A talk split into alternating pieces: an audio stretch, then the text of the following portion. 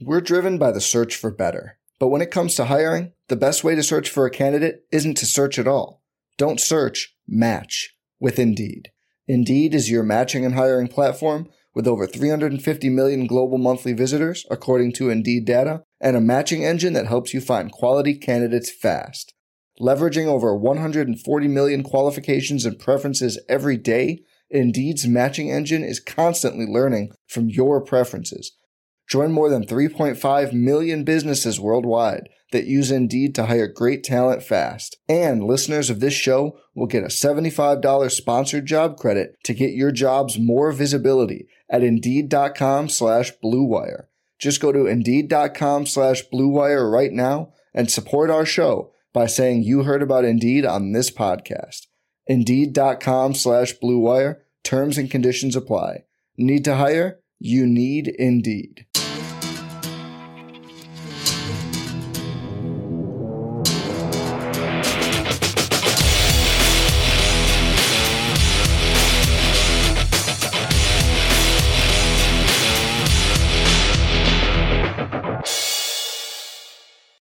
Hey, what is up, everybody? Welcome to the Guilty as Charged podcast presented by the Blue Wire Podcast Network. My name is Steven, and I am the host as always. And we're going to do a little bit of a different show today. The trade deadline is approaching, so we are all in on the trade deadline right now. And joining us to do that is our guy Arjun. Arjun, what's up, man? How you doing tonight? Uh, doing very well. Uh, my Michigan Wolverines eight and zero, oh, heading into our bye week. So even if the Chargers aren't you know keeping me happy. I have one team that's keeping me pretty happy, and uh, amid uh, amid all the scandal that's going on, we're still we're still undefeated, and no one can take that away from me. Yeah, yeah, we were talking about the scandal before before the we started recording, but hey, man, eight no is eight no. The Michigan Wolverines look fantastic. Should certainly be a very fun, entertaining finish to college football for the Wolverines. Uh, maybe Tyler's partial Ohio State fandom might come into play there. We'll see. Should be a fun, fun end of season there. But Tyler, what's up, man? How you doing tonight? Screw Michigan. I'm great. That's good. That's good. Um, so yeah, like I said, we're gonna be uh, kind of skipping the the Bears game. We'll have a bit more of a preview on Saturday, um, but we wanted to do uh, a trade deadline preview with Arjun today. Uh, there's a lot of conversations going on in the fan base. Should they should the Chargers be buyers? Should they be sellers? Who could they be targeting? Uh, so we wanted to have that kind of conversation, and of course include Arjun, uh, so we could get a lot of the financial aspects out of the way, a lot of the like legitimate uh, trade returns as well. So uh, gonna be a fun conversation, um, and we'll we'll see where we can get with uh, potential trade targets and, and things like that. So hopefully the Chargers are actually uh, making some acquisitions this year because last year when we spent so much time on this, they did nothing, and it was it was a lot of fun. But you know, it is what it is. So Arjun, we'll start with you uh, on this this thing here. We we talked to Brad Spielberger on the Chargers channel just about where the Chargers at from a, a cap standpoint in terms of trade acquisitions. We'll start there. What is kind of the Chargers' resources from a financial standpoint in terms of being able to acquire a trade asset at the deadline? Yeah, it's it's a good question. Um, right now, the the Chargers are are basically sitting at around like nine million dollars in terms of effective cap space. Um, typically, you know, the Chargers won't spend up to the cap, and so they won't really spend that whole nine million. They like to roll over some of that cap. So I, would I'd, I'd say they probably have about four to five million dollars if they want to spend um, in terms of picking up the remainder of a player's base salary. Um, but I think the bigger problem is like you have to be wary about what type of contract you're picking up, what type of player right. you're picking up, simply because the Los Angeles Chargers have the second least amount of cap space entering uh, this offseason. And we'll talk a little bit about restructures and everything later, but it's not an easy process to get uh, below the cap for for March, basically. Yeah, that makes sense. As it pertains to the Chargers then being potential sellers, another thing we talked about with Brad is the bit of a surprise that JC Jackson had a $20.8 million dead cap hit next year for the Chargers. How does that factor into the Chargers' ability to be sellers at all? Because I think fans are willing to just say, oh, we can trade Joey Bosa away. We can trade this player away, and we'll just get you know a pick for them, right? But it's really not as simple as that. A lot of these guys have guarantees over the course of several seasons or whatever. So, how does that relate to say Joey Bosa, Derwin James, basically all the common names that some of social media has brought up over the past few weeks? Yeah, I mean, I think the big thing is like if you trade a player, like all of their guaranteed money gets accelerated into the, the next year they get traded. So for JC, that 20 million, I think 20 million dollar dead cap hit or 15 million, it all gets accelerated into 2024. So really, if the Chargers are going to become sellers at the deadline, we're really talking about like next year being a complete rebuild year. Um, mm. because you're going to have a lot of dead money on the books. You're going to have a lot of money you're paying to players who aren't on the team, who aren't producing for the team, and you just can't spend that money elsewhere. It, you're probably you're probably building towards a competitive roster in 2025, but you know, and also in 2025, we don't know if Keenan Allen's going to be on the roster. We don't know, uh, you know, who's going to be who Justin Herbert's going to be throwing the ball to, who he's going to be handing the ball off to. There aren't a lot of young pieces right now in terms of skill position players for the Chargers that we can, or even like corners that we can look to and say like, yeah, we have guys that are going to be here for the next five, six years. So I think if they are going to be complete sellers, we can I, I hate to say it, but we can probably write off 2024 as being a competitive year for the Chargers, and it's honestly probably in their best interest to not tank, but you know, try to get a top 10 pick so that they can get a, a viable weapon or a, a, great player at a premium position that they can build around on either side of the ball. Yeah, I think that's the that's the discussion here, right? Is how viable is is being sellers because it, it's not just as simple as like you get rid of this player and, and you know voila right? Like you have these cap ramifications for next season. You have you know uh, culture impacts. You have things like that. My my biggest curiosity from trading away players is are these players who theoretically could be shipped off in the off season versus doing that now? So like we've had this conversation about the the quote unquote big four being Keenan Allen, Mike Williams, Khalil Mack, Joey Bosa. What's the benefit of trading one of those players now? I don't think Keenan Allen and Mike Williams are getting traded. I think both of those players are, uh, you know, the conversation is kind of tabled right now with the way Keenan is playing and Mike and his injury. But theoretically, one of these edge rushers, Khalil Mack or Joey Bosa, are going to be off the team after this season. So, what's the cost benefit of trading them now versus waiting and either cutting or trading them in the offseason? Yeah, I mean, I think the the main thing is you get draft capital back, which is which is huge. The other thing with trading them is you could have these talks with other teams that the other teams will pick up part of this player's base salary. So, mm. as we saw with JC Jackson, the Chargers had about 10 million 10 to 10.5 million dollars that they had to pay of JC's base salary, which is like a weekly payment. Um, the Chargers had to pay about nine million of that, while the Patriots picked up like the rest of that one to two million that was that was left over. So on top of the cap savings you're going to get in future years, you're also going to have a little bit more cap space that you gain in 2023, which can be rolled over into 2024. Um, and you know, if you're going to be selling, you don't really need the cap space in 2023, but it does provide a little more cap relief um, than if you if you if you traded him versus cutting him, say in March, where you don't really get anything back, and instead you just eat a ton of dead money. What are the not the Chargers, but any team looking to acquire a player? What typically are teams looking for in these contracts? Because again, we, we talked about the Chargers like, oh, trade away Joey Bosa, but there's there's years, there's injury history, there's obviously the size of the contract. Like, what are teams generally either prioritizing or looking for when it comes to these contracts? Is it as simple as just young guy on expiring deal? No, it's a good question. I think um I honestly like contracts don't matter as much, I would say when it comes to trades, at least for my opinion, because when a when a team trades for a contract, they are not liable for the they're usually not liable for the guaranteed money. So like when we traded for when the Chargers traded for Khalil Mack, they I think he had three years left on his deal, and the Chargers had zero guaranteed money until they restructured him. So mm-hmm. when you look at it from that perspective, like yeah, the Chargers picked like you know they traded for him, and if they wanted to create cap space, they did restructure his deal, which created guaranteed money they had to pay. But if the Chargers didn't restructure him in 2022 and they instead restructured Joey Bosa back then, the Chargers could have cut Khalil Mack outright and had no dead money involved. So to me, I don't think I don't think contracts matter as much because the team picking up the contract won't really have any guaranteed money to pay.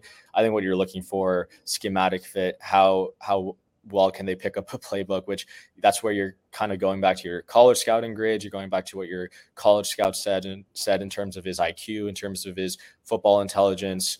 Um, even your pro scouts, like even some of these guys have contacts around the league, you'll probably hit them up. And then also, I think age matters a little bit. And to an extent, depending on how competitive you're expecting to be uh, from a playoff perspective, like I think you do want some guys with playoff experience just because they know that environment, they know how to go on the road and win or, or you know, handle uh, opposing crowd noises. So I think it's probably a mix of scheme fit, a little bit of age, but I wouldn't worry too much about contracts, especially because of the guaranteed stuff I talked about.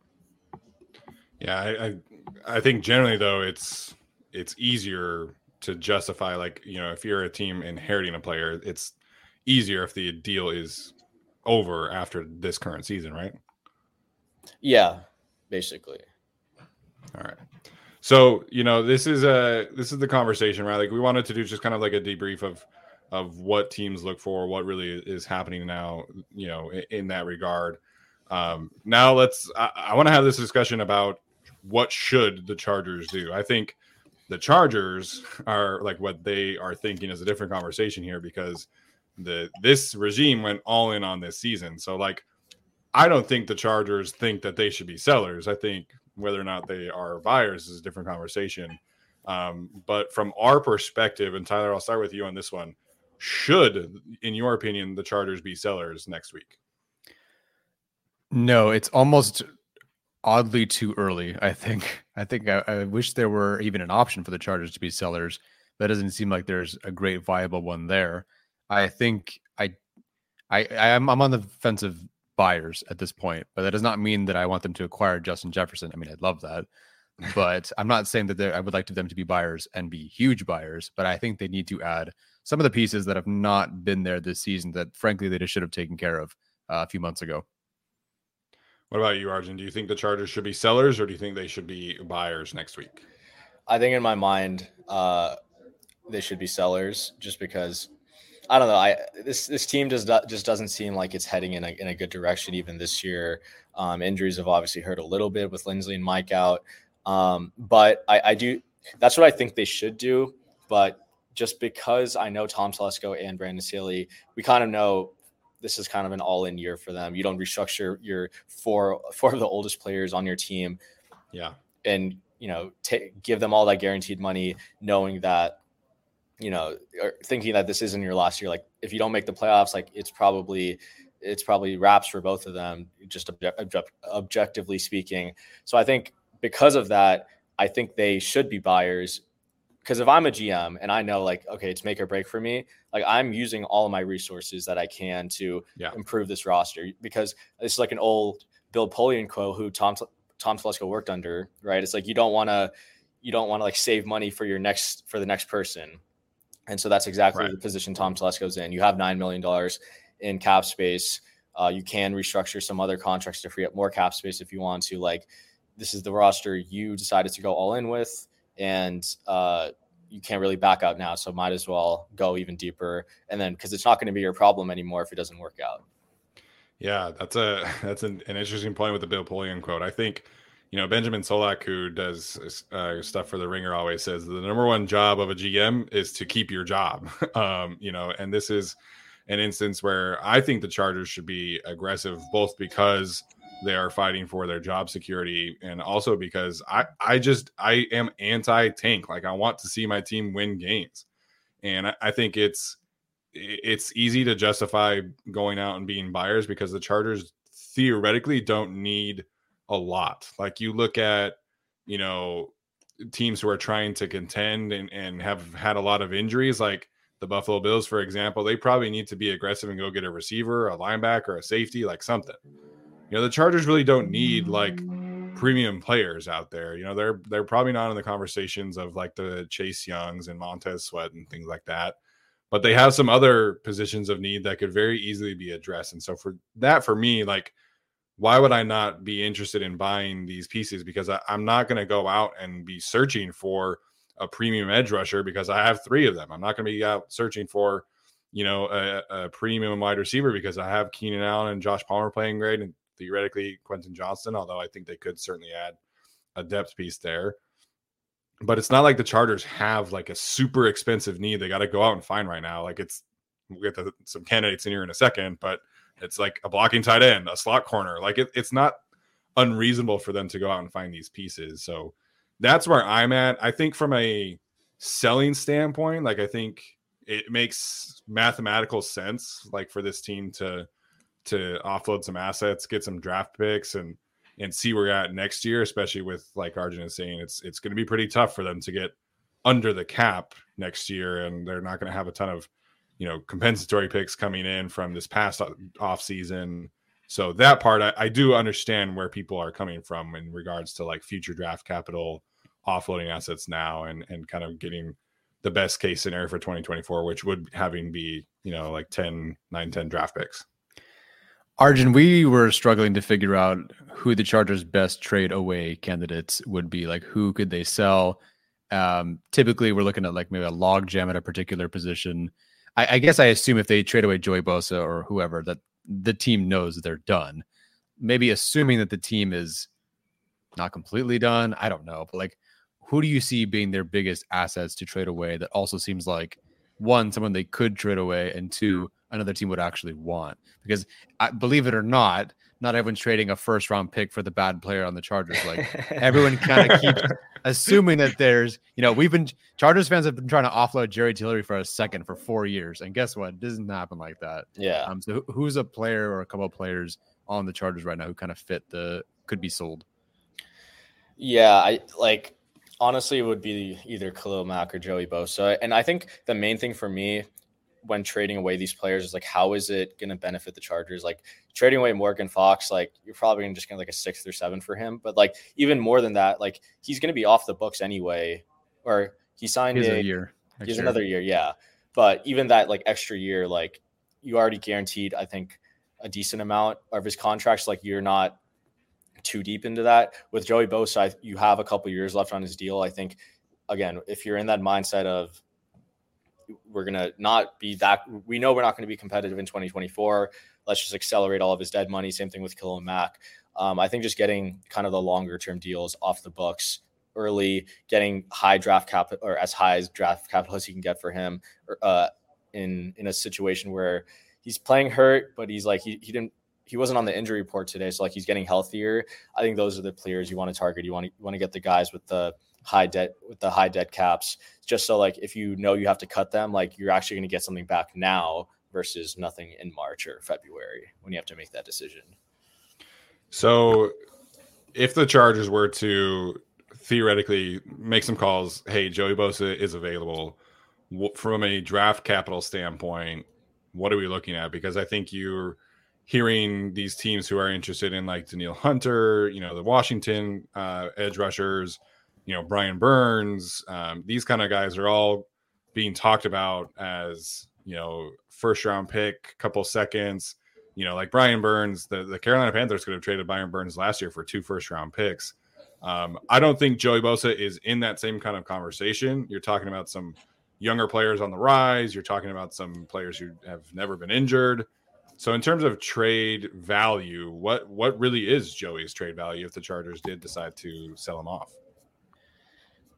I think it's it's kind of difficult. I think for me to to picture that because he hasn't really had like a complete season. I feel like since 2020, uh, which is where he like you know really had a or yeah, he played a lot in 2021, but I, I think people would say like 2020 was his best year in like the last couple four years, right? Like he he even talked about like understay like his run defense has gotten a little bit worse. Like he wasn't he had to trans trans uh switch from a 4-3 DN to a 3-4 outside linebacker. Um, but that also probably, you know, him playing in multiple schemes probably does increase his trade value. Um, but I would say like his trade value probably comes out to be a second round pick. Um, it mm-hmm. could be like a third and a fourth. It could be three fourths. It, it, could just be like a combination of picks to get to a second round pick. Um, he's he's get he's a little bit on the older side now. Like again, I haven't seen that elite production from him since 2020, really. 2021, I guess, but like again, that's still like two years away or two years before. Um, it's it's good that he already signed his contract and the Chargers have guaranteed a ton of money, so that the team that's taking on his contract uh, won't be on the books for that much. But again, I think the combination of age and just the lack of production will kind of drive down his value a little bit, and the fact that like, you know, I feel like teams have given Tuli a little bit more attention than they have Joey. And outside of that two sack game that Joey had against the Titans, like we haven't really seen the splash plays that we're accustomed to. I think he was probably the best pass rusher against the Chiefs, but again, like they still didn't get home. They only got home once, right? So um, I would probably say his value comes out to be a second round pick, whether it is just a straight second or a combination of picks to to get to a, a mid late second rounder.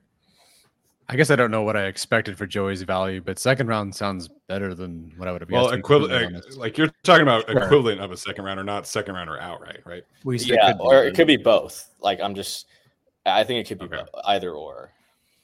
No, either way, like he's second round or second runner equivalent. That's not bad. Mm-hmm. But so tough, so early. I, am curious how it'd all be affected by the fact that he.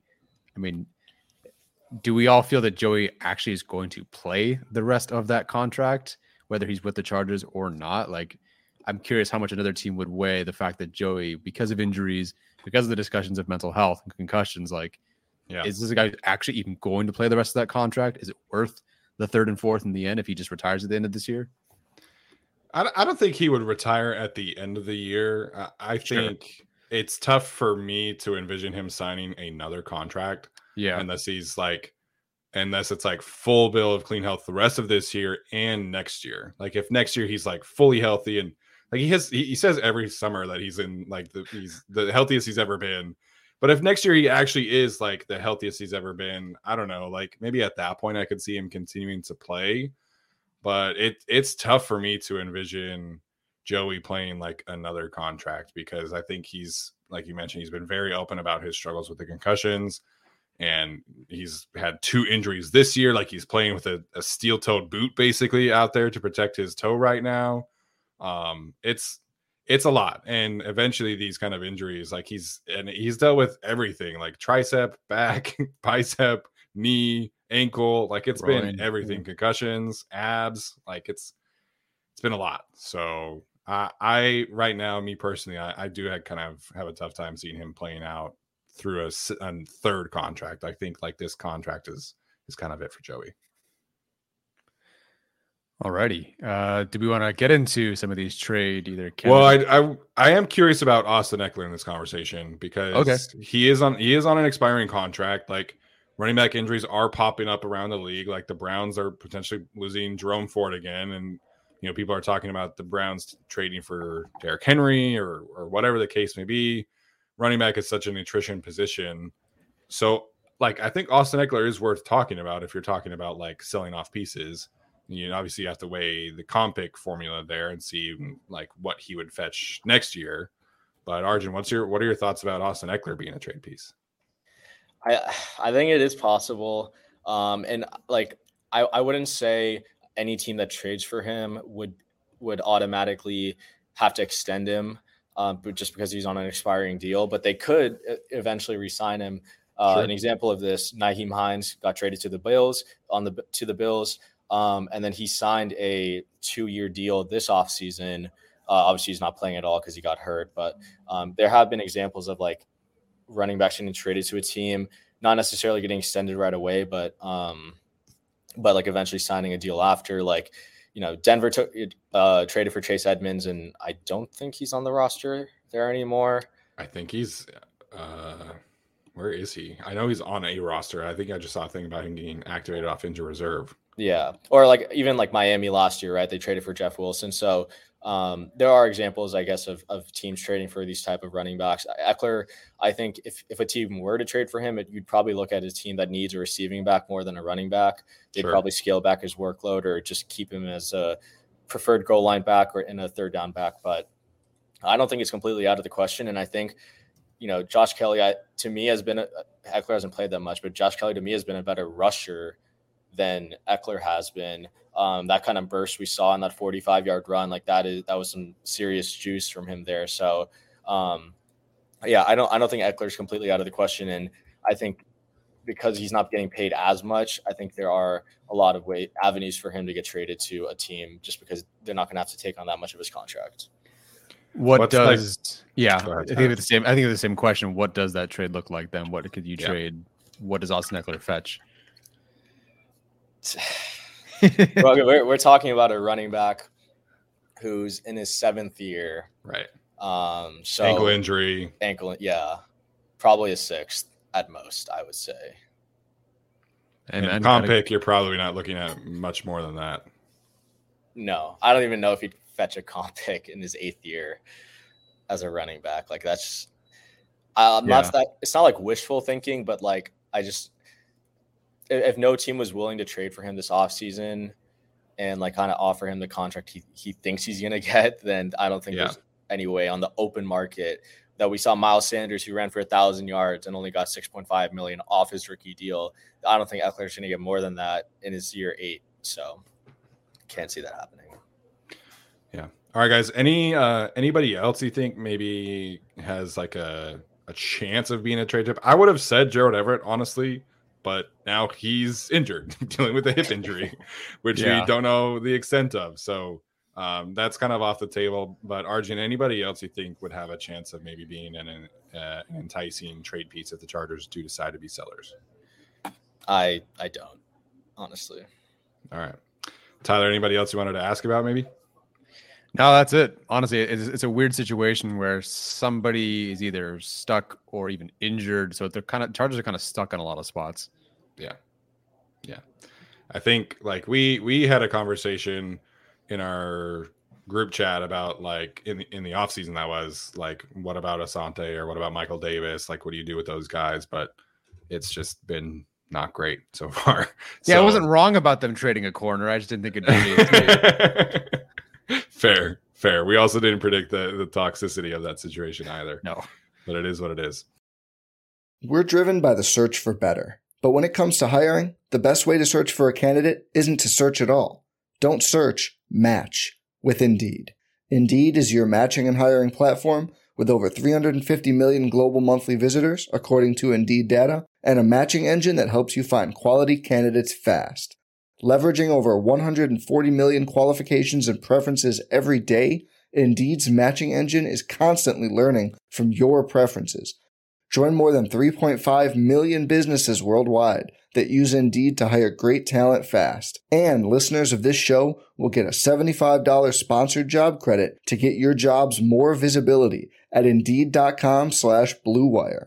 Just go to Indeed.com slash BlueWire right now and support our show by saying you heard about Indeed on this podcast. Indeed.com slash BlueWire. Terms and conditions apply.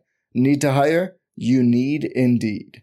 Hey, what's up, Chargers fans? Make Little Caesars the official pizza sponsor of the NFL part of your game day. Order online during our Pizza Pizza pregame, one hour before NFL games, and get ready for some football and fun. Choose your favorite Little Caesars pizza or pick the toppings you crave. Either way, you win. And speaking of winning, everyone scores with convenient delivery or our in store pizza portal pickup. So grab some friends and enjoy a few slices during the tastiest hour before Chargers kickoff. Hey, it's Tyler from the Guilty as Charged podcast. I'm here to talk about prize picks. Prize Picks is a skill based, real money daily fantasy sports game. How does it work? You pick two to six players, and if they will go more or less than their prize picks projection. Watch your progress update in real time, win up to 25 times your entry amount, and cash out your winnings with quick scoring, settling, and withdrawals. Prize Picks offers frequent discounts, bonuses, and other exciting offers. Players can enjoy community wide promotions, including weekly promotions like Taco Tuesday and Flex Friday. I've loved using prize picks so far. This week's I've got Justin Herbert with more than 284.5 passing yards and Keenan Allen with more than 82.5 receiving yards. To make your selections, go to prizepicks.com slash guilty and use code GUILTY for our first deposit match up to $100. That's prizepicks.com slash guilty and use code GUILTY for a first deposit match up to $100. It's more fun to be there live for Los Angeles Chargers football. And when you need tickets, Ticketmaster's got you covered. As the official marketplace of the Los Angeles Chargers and the NFL, Ticketmaster gives you more ways to find your perfect seat. Their interactive seat map gives you a 360 degree preview of your section to make sure you have the best view of those pivotal plays. And if you change your plans, Ticketmaster gives you more flexibility to sell or transfer your tickets. Plus, mobile tickets make getting in on game day a breeze, and you can even customize your Ticketmaster app to rep your team's colors. Find tickets today at ticketmaster.com/chargers. All right, let's get to the more fun part of this conversation. Uh, we've each prepared some trade targets for the Chargers to go out and potentially acquire. So we'll we'll go around the horn here a little bit, mention some names, talk about what we like about the fits and things like that. Um, Arjun, we'll start with you. Who's who's your favorite trade target for the Chargers to go out and acquire next week? Um, it's someone that I feel like the Giants should be trading, and it is Parris Campbell. He's mm. someone that I wanted them to sign in free agency just so they wouldn't waste a pick uh, in the draft for a receiver with speed. Um, Campbell is, is pretty like his he's very fast. Um, obviously, we have Derius Davis kind of in that speed role, but Davis hasn't been anything more than a gadget guy, jet sweeps, uh, screen passes. Um, I think Campbell can be used in a more refined role. Obviously, I think if he is, you know, if they do trade for him, I don't really see a need for Jalen Guyton, to be honest. Mm-hmm. Um, and I, I, think Campbell just presents a different element to this offense that no one else does. Um, obviously, I think he it, it is a little bit concerning to me that the Colts let him go and they, they, drafted Josh Downs to replace him, and then now he's not even getting snaps over Wan'Dale Robinson. So that's probably mm-hmm. a sign that he's not great. But um, again, like uh, when I was just looking through potential receivers to trade for, I think his name stood out in terms of cheap contract. You're probably not going to pay more than a million for him. Probably going to be around like five to six hundred k. So that helps the Chargers cap space out. Um, he fits a need, which is just having more speed on the field, which everyone seems to clamor for. And then, yeah, like I said, expiring contract. So you, you get a rental of him. you get to get to see what he is. He's a rental, and then after that, you can kind of you know, let him go on the open market. Or if he does produce, you know, you can bring him back. And because you only had him for half a year, he's probably not going to cost that much in the future. Yeah, the, the hang up for me for really talking about any receiver was obviously Jalen Guyton's activation or the yeah. activation of the window to return. But at yeah. the same time, if you look at someone like Parris Campbell who can contribute on special teams, you know, we talk about okay, who's going to be cut when Jalen Guyton returns. It doesn't necessarily have to be Simi Fehoko. It could be Elijah Dotson. It could be Zach Bailey or whatever. So in the same kind of way, you could take a Parris Campbell over a Simi Fehoko um, and have those guys round out your room and carry six rather than have to cut someone on the receiving core to fit Jalen Guyton back. Like you could just have six guys. So you get rid of Fehoko, bring in Campbell, uh, and then Guyton returns at some point. So I don't mind that.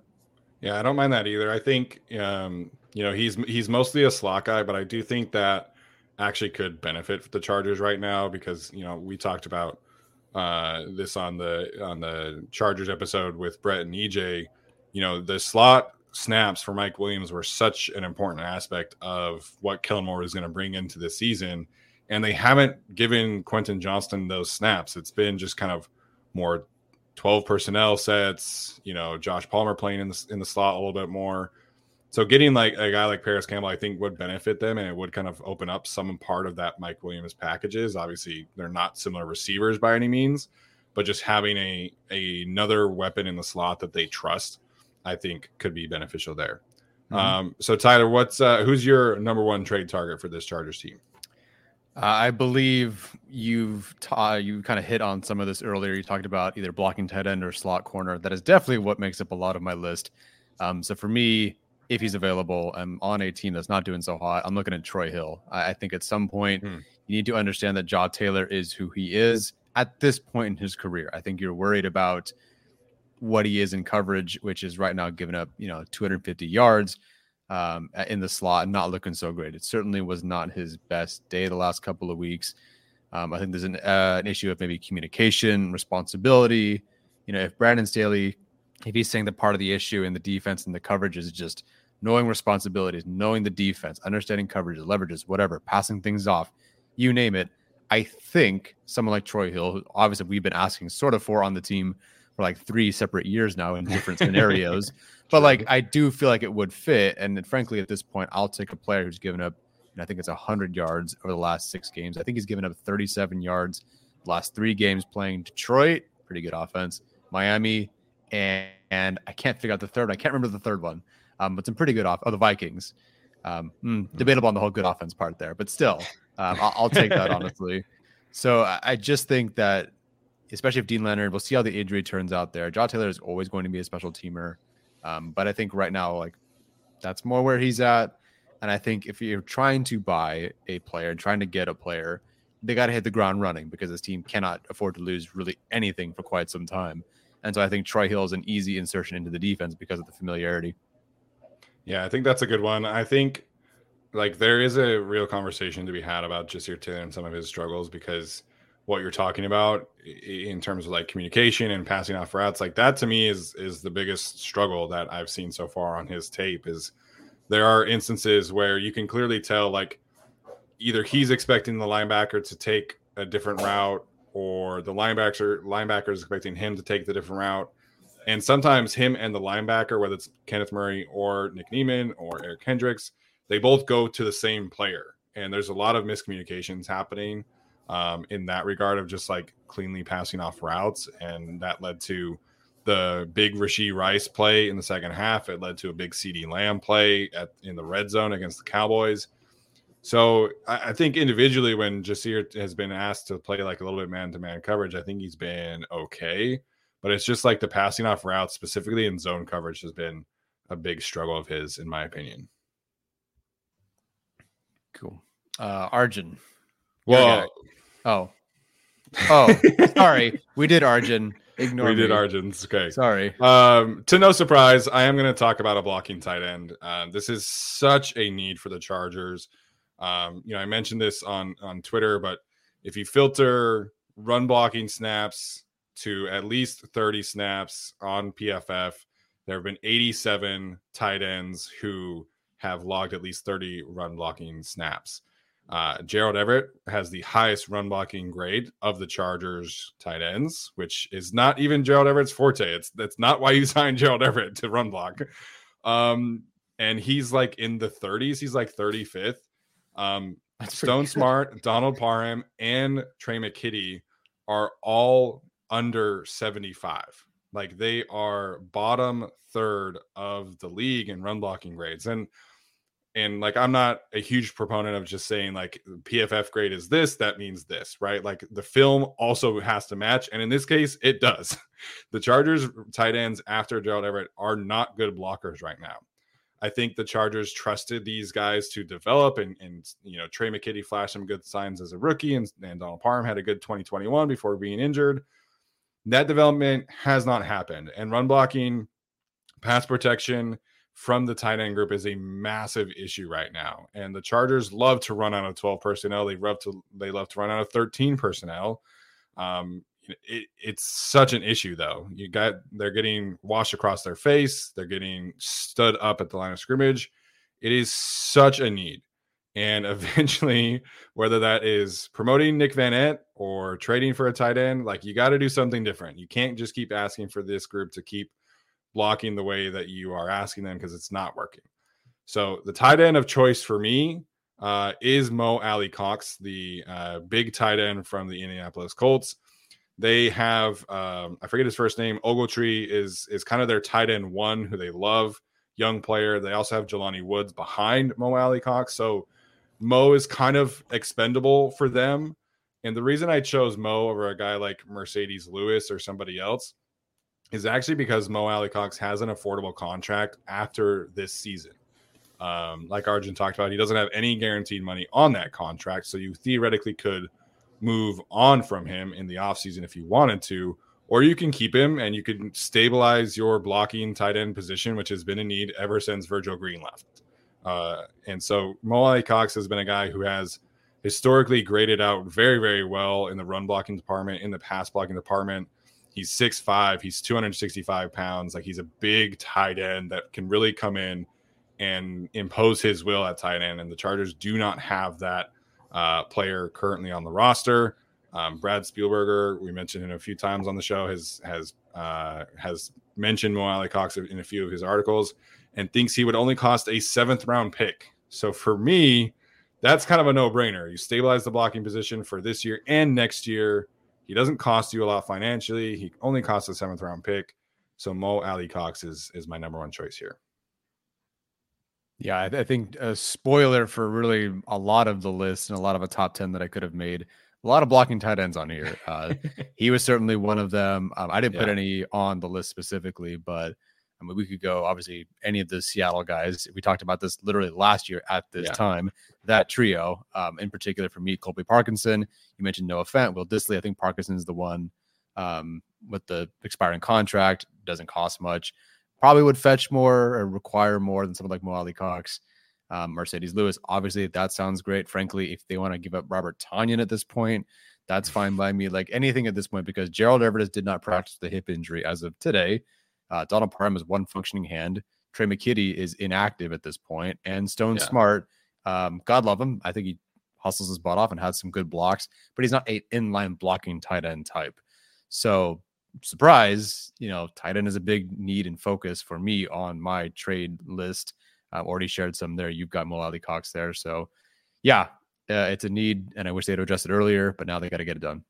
Yeah, Colby Parkinson, probably a dream scenario, but uh, you know, the, the Seahawks love him. He's a young guy that I think they probably want to build around, but Colby Parkinson definitely deserves a mention here. Uh, all right, Arjun, who's number two for you? Yeah, so sticking with the blocking tight end theme, uh, I put Pharaoh Brown, who is the Hmm. kind of like tight end three for the Patriots. Mhm. Um, he's he's kind of bounced around a lot last year. Uh, Houston traded him to Cleveland, uh, so he's pretty much just been around Houston and Cleveland for most of his career. Um, I, I did find it interesting. Brad said Mo Alie-Cox was worth a seventh because Pharaoh Brown is not as not even he's not as good as uh, Mo Alie-Cox, especially receiving wise. So if Mo Alie-Cox is getting a seventh, then this guy probably deserves less than a seventh.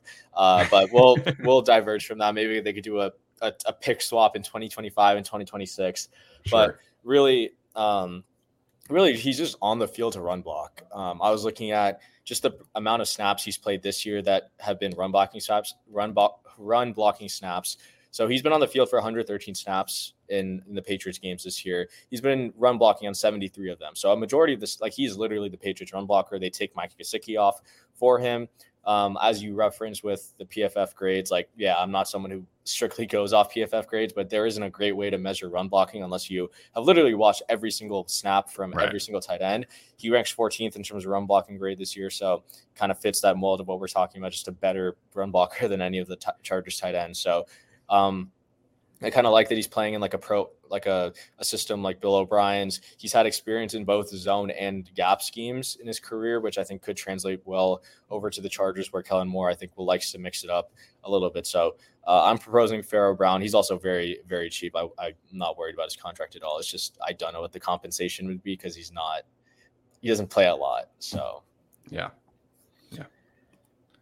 Um, all right, Tyler. It was one of those other tight ends a second choice for you. Do you want to give another one?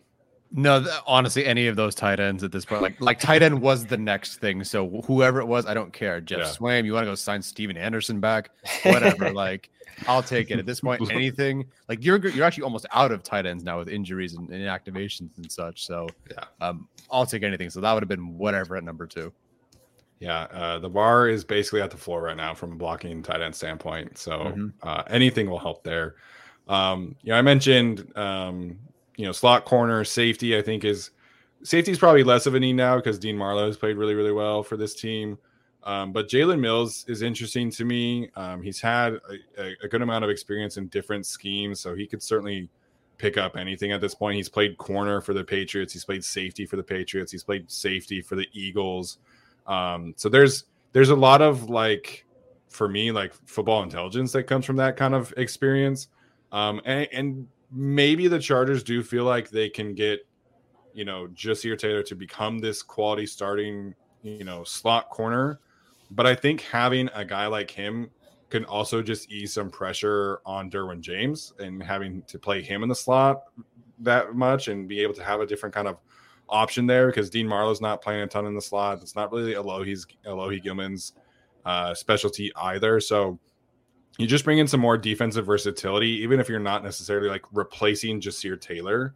You're just kind of taking some pressure off of the room as a whole and adding in another versatile piece. And so he's somebody that I think could make some sense for them it just from a depth standpoint. Um, you know, not necessarily replacement, but more of, of a you know guy who can come in and, and provide some depth. he is on a expiring contract, so again, probably does not cost them very much at all. And again, Brad Spielberger has him valued at a seventh round draft pick on the trade market. So just another name that I think could bring some stability at the slot. So in terms of corners, they have obviously they're starting three. Deane Leonard is, I think, on his way back. Do they have? Do they add another corner? I know they've like a lot of He's practice. saying squad. Bassey. Yeah. Oh, no wonder I forgot. I don't even think he's Yeah. had a single snap since they signed him. no. No, so okay. With with that in mind and that said, then yes, I, I agree with your assessment there. Good choice. Thank you. Thank you. Um, I, I guess I, I kind of diverging from the trade conversation here for a little bit. We asked Brett Coleman about like why he thinks the Chargers are playing the way that they have been. And he mentioned speed as a concern for that group, you know, theoretically, like putting his mind in the Chargers coaching staff's mind and like maybe they don't trust their corners to to play the deep ball essentially. Um, Donte Jackson has been mentioned, you know, as a as a cornerback who can um, maybe be available here. What are your guys' thoughts about like adding an outside corner, or are you just waiting for Deane Leonard to to get healthy? Given what we had seen from Deane Leonard in camp, now it's just camp, but like he looked freaking good. So I think that I, I'm going to jinx myself, but I actually feel comfortable waiting for Deane Leonard to get back. If you can find an obvious upgrade replacement there, maybe. But if we're looking at like seventh round trade guys and roster ish bubble depth guys, I would love to just see what Deane Leonard could have as the depth piece. I don't think he'll see the field, but I'm, I'm actually fine with him. What are your thoughts there, Arjun? Yeah, I. I mean, I, I find it hard to really trust in Deane Leonard, especially. Fine. oh. Okay, I didn't I didn't I didn't shut him off. I swear to God that wasn't me. Like I didn't kick him out when he said that. I swear that wasn't me. Okay, am I back? There we go. Right. There. Sorry, I think I just cut out my school Wi-Fi. But um, yeah, I was saying tough to really trust. I think that like a seventh round pick in that role, just because we haven't really seen him play. I also wasn't there at camp. I wasn't. I couldn't really follow much of Chargers training camp since I was in New Jersey for most of the summer. Um, so obviously trusting what your intel is there in terms of him performing well. Um, but yeah, again, like if if they really do feel like they need to make an upgrade at corner, I would just go out and trade for one, just because. Yeah, there are guys who've played in this type of scheme. You, you mentioned Donte Jackson, which he's playing in Ejiro Evero scheme, which is a fan kind of Fangio, Right. Sealy, Raheem Morris disciple, whatever you want to call it. So there are guys out there who could be upgrades over what you're getting, but I just like I just don't find it easy to believe that like someone's just going to come in and be better than Michael Davis and Asante Samuel. Like it, we've we've already and like you talked about it, like they struggle in zone because of the communication issues because they're struggling to pass off routes. Bringing someone in mid-season and having them start right away, like the, the communication issues are probably not going to fix themselves. I'm not saying it's not it, like it could it could fix itself theoretically, but I think it's more likely that it'll it'll compound and actually get worse than it would get better. So I'm not saying you're stuck. It's tough to say like they're stuck in this with this cornerback group, but seeing as this as the issue has mainly been communication and that kind of passing off routes and not more of a physical thing, I don't really see like a true upgrade on the market in terms of corners, at least outside corners. I think there are guys. I was going to propose Bryce, Bryce Callahan as my last uh, Yeah. upgrade or signing slash trade, but I, I still don't know why he hasn't been signed actually. But Yeah, me neither. um that that's the guy like you just get someone who knows who's literally been in this on this team for a year and has played with these guys around him who can't communicate well Yeah, I, I think Troy Hill's a good call of of a trade target because he's been in the system. He hasn't played with these guys, but you know, Bryce Callahan, I think, comes in and, and solves a good amount of the issues that are happening right now with this defense. And and I understand, like I, I was I thought that Ja'Sir had some really good moments last season. He also had some up and down play, particularly against like the Broncos. Um, you watch his tape against the Jaguars in the playoff game after Michael Davis got hurt and you see some some moments and you see some struggles right christian kirk got him a few times but i i can understand why you would want to have this like competition in the slot with jasir with asante now you don't have michael davis and it's like if jasir gets injured what's the plan he's saying Bassey? like i don't i don't understand it so for me it's just like this team needs more depth and i think they do need some help in the slot And that doesn't necessarily mean like you're abandoning Ja'Sir's ta- Ja'Sir Taylor's development by any means, because you you're not signing Bryce for like multiple years. You still have the chance to develop Ja'Sir on the next two years of his contract. So I, I do think that they, they they need to do something in the slot. I think that solves a lot of their issues. All right, we're at the third guy now. I think the third guy in our, our list or fourth guy or technically. yeah. So Arjun Arjun mentioned his, which was Bryce. So did you have another one, Tyler? Uh, other than the tight ends I listed, um, Terrace Marshall is definitely somebody I, almost interested more so for him in 2024 because he does have another year on his deal. Sure. So this is more of a okay. Jalen Guyton is probably gone next year. I think they're moving on from Mike Williams next year. I assume they're keeping keeping Keenan Allen. Technically, don't know what you have in Quentin Johnston. I wouldn't be opposed to adding someone like Terrace Marshall to just you know even be on the back burner. And I don't know how much he'll get done this year, but injuries can happen. And also just have a guy on deck next year who doesn't cost a whole lot. I'd consider him. Can I throw out an idea that you're going to hate? Go for it. Okay. Considering six rounders who might not be playing to where they should be right now, what do you think about adding? Now, this is a whole thing because there's Jordan McFadden, Teven Jenkins. Ooh. So, what's the idea here with Jamaree? You're replacing him, or you're? I think if you are a team that is hoping to make the push, and let now this is a lot of ifs and buts and whatnot, but Teven Jenkins, I mean, the difference in at least statistically, the numbers are pretty beneficial or looks better right? 12 pressures allowed last year by Teven Jenkins, 12 allowed so far this year for Jamaree Salyer. And I, I just think Jamaree's not quite there yet. I don't know that Teven Jenkins really is, but having talked to EJ and talked to Brett about Teven Jenkins and how he played and how the run game has evolved so much for the Bears over the last few weeks because in part of him and Darnell right next to each other. Um, they have Nate Davis as their high paid starter at right guard. They have Whitehair as their left guard. So you know Nate Davis is going to come back at some point and be their right guard. I again, I, there's so much ifs and buts in trade, and like he has two more years on his deal. Like, what are we doing? But I I'm just proposing, really in general, that right guard isn't completely solved for this team. Not that right tackle feels like it either, but I don't think Jamaree, as much as I love him, and I listen, I love Jamaree Salyer. I yeah. think I think they might need he either needs to figure it out quickly or they have to find a way to, to fix what's going on at right guard because it is costing the Chargers right now. Um, what's tough for me about that is is just like they've already gone through some shuffling without Corey Linsley out there.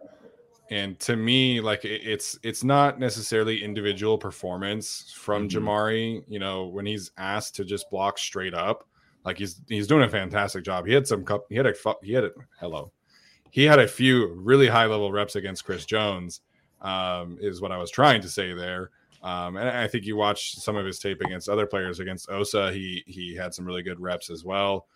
You know, there are certainly times he can be had from like a speed rushing defensive tackle, but it, it's kind of the same conversation conversation with Trey Pipkins. The main issue that those two players have is communication between each other. Like there are so many times where the stunt pickup is just inconsistent, and then you see them like look at each other, and they're like, like you can tell that they're frustrated by the whole situation. And so it's just, it's not that they are not getting there as players. Like, like I think individually, like they're they're both playing well. It's just when they have to work together, and that cohesion I think is so important. You know, between a guard and a tackle, and I, I wish it were getting better, but it's not. So I I would worry about like having to have them pick that up again, like with a different player, whether that's through an injury or whether that's through a trade. That that's my concern because communication is already an issue there. And I wouldn't want to throw like another variable into that equation. Yeah, that makes sense. One other thing I'll just throw out there, not a player, but have you guys did you guys look at any centers while going through this exercise? Because obviously Will Clapp's the backup, but I mean if Corey is like we're we're gonna retire at some point, mm. and that is the issue. Like I feel like center would be someone they'd look at. Do you think that they would make that move? Is it can you get that, you know, figured out in the middle of the season? Hey, center, you're really good. You're better than Will Clapp, but you got to figure it out right now. All the protection calls, and everything. I don't know how viable that is. I don't know how often teams trade centers in the middle of the year, but I think that if you were if, you, if communication is the issue, um, and, and, all that sort of stuff. I wonder if bringing in an elite guy, who is it? I have no idea. I'm proposing this because I didn't look at any centers, but it was in the back of my mind because of Corey Linsley's potential retirement there. No, I think that's a fair conversation. Uh, Arjun, do you know of any like center such a like not buzzworthy position? Um, any centers that you might know of that might be like available? Because I, I haven't seen of any that are in like legitimate trade talks. I've seen like maybe Brian Allen's name thrown out there a little bit, but do you have any insight there? Um, I mean, David Andrews, maybe from the Patriots, if they are trying to sell sell pieces, kind of a veteran guy, has been around the league, played under Brady, played with Mac. Like, so he's had experience being with a veteran. He's probably had experience setting the protections with Mac. Um, had experiences in multiple offenses with Josh McDaniels, Bill O'Brien, and then Matt Patricia and Joe Judge. Um, so I think he'd be someone that you know has a decent contract, like a not a super high contract that I could see the Chargers maybe considering if they were to consider consider center, but I just I just I just don't think it's gonna happen. It's it's a long shot. I know you're saying it's a long shot, but he'd be the one guy I think kind of on a bad team, still a probably decent player that they could trade for. I think it's it's worth talking about because if Will Clapp does get hurt, then we're talking about Brendan Jaimes at center. And while I understand why they kept him, and I understand that like this might be his best position, he's never played center in a real like regular season game. And frankly, he's only played it in like a couple preseason games. So I think that is worth exploring. I think that for that to be a smooth transition would have to be somebody that the team is familiar with and that specifically Justin Herbert is familiar with. So if we're talking about centers, I, I think it's worth talking about Dan Feeney potentially coming back because I think that we've reached the Dan it... Feeney part of our discussion. Wow. I see what you're saying. Like, like it would have to be somebody that Justin is familiar with and somebody that you're like, you know, comfortable with bringing back into the scheme. And he's he's never played for like Kellen Moore, but you know there there are some similar things between like the Shane Steichen offense and the Kellen Moore offense. He's familiar with Justin Herbert. Like I wouldn't hate it. Like is what I'm saying because center is it's like you're not trading for a starter unless you're talking about like David Andrews. So if you're just trying to upgrade your backup center, like I think Dan Feeney is okay. is at least worth mentioning. That was my follow up. So this is assuming Will Clapp is healthy, but this we're going to get a backup. Yeah. yeah. yeah. Okay. So Will Clapp, I have a tough time envisioning them trading for somebody who's better than Will Clapp at center, but trading for somebody that is better than Brendan Jaimes is is definitely doable. Cool. So there we go. We got to the Dan Feeney conversation. They'll see Dan. They'll they'll see Dan this week. You know, he's a Chicago Bear. Uh, he can just stay in Los Angeles after the game, I guess, or Teven Jenkins, either way or Marcedes Lewis too. Or Marcedes, yeah, all your whole blocking unit. yeah, I don't want any much other part of their roster, but the blocking unit can stay. Yeah. All right, uh, Arjun Tyler. Any other names you want to bring up before uh, we head out of here today? Nope. Good job, boys, staying away from all the huge buzzworthy names. Uh, good for us. Look at us. We're yeah, good for us. Proud of you guys. Nice. All right, guys. Well, uh, hopefully you enjoyed that conversation. Uh, if we didn't talk about a name that you particularly like or would love to see the Chargers inquire about, feel free to hit us up on Twitter, comment, and uh, we'll let you know what we think there. So, um, appreciate the support as always. Make sure like, subscribe, all that good stuff. Follow each of us on Twitter. We do really appreciate all that support. So that's going to do it for us. We'll see you next time. As always, bolt up. I'm Mark Chapman. Welcome to the Planet Premier League podcast. Each week, Cesc Fabregas, Nedum Onuoha, and myself talk all things Premier League. As a player, you don't have time to talk. No. You don't have time to make a plan. You just need to deal with wave after wave after wave. We watched Coach Carter, and he said, "Oh, afterwards, the game's just about doing this for your teammates." And I remember looking around halfway through the film, and half the squad was asleep. Planet Premier League. Listen wherever you get your podcasts.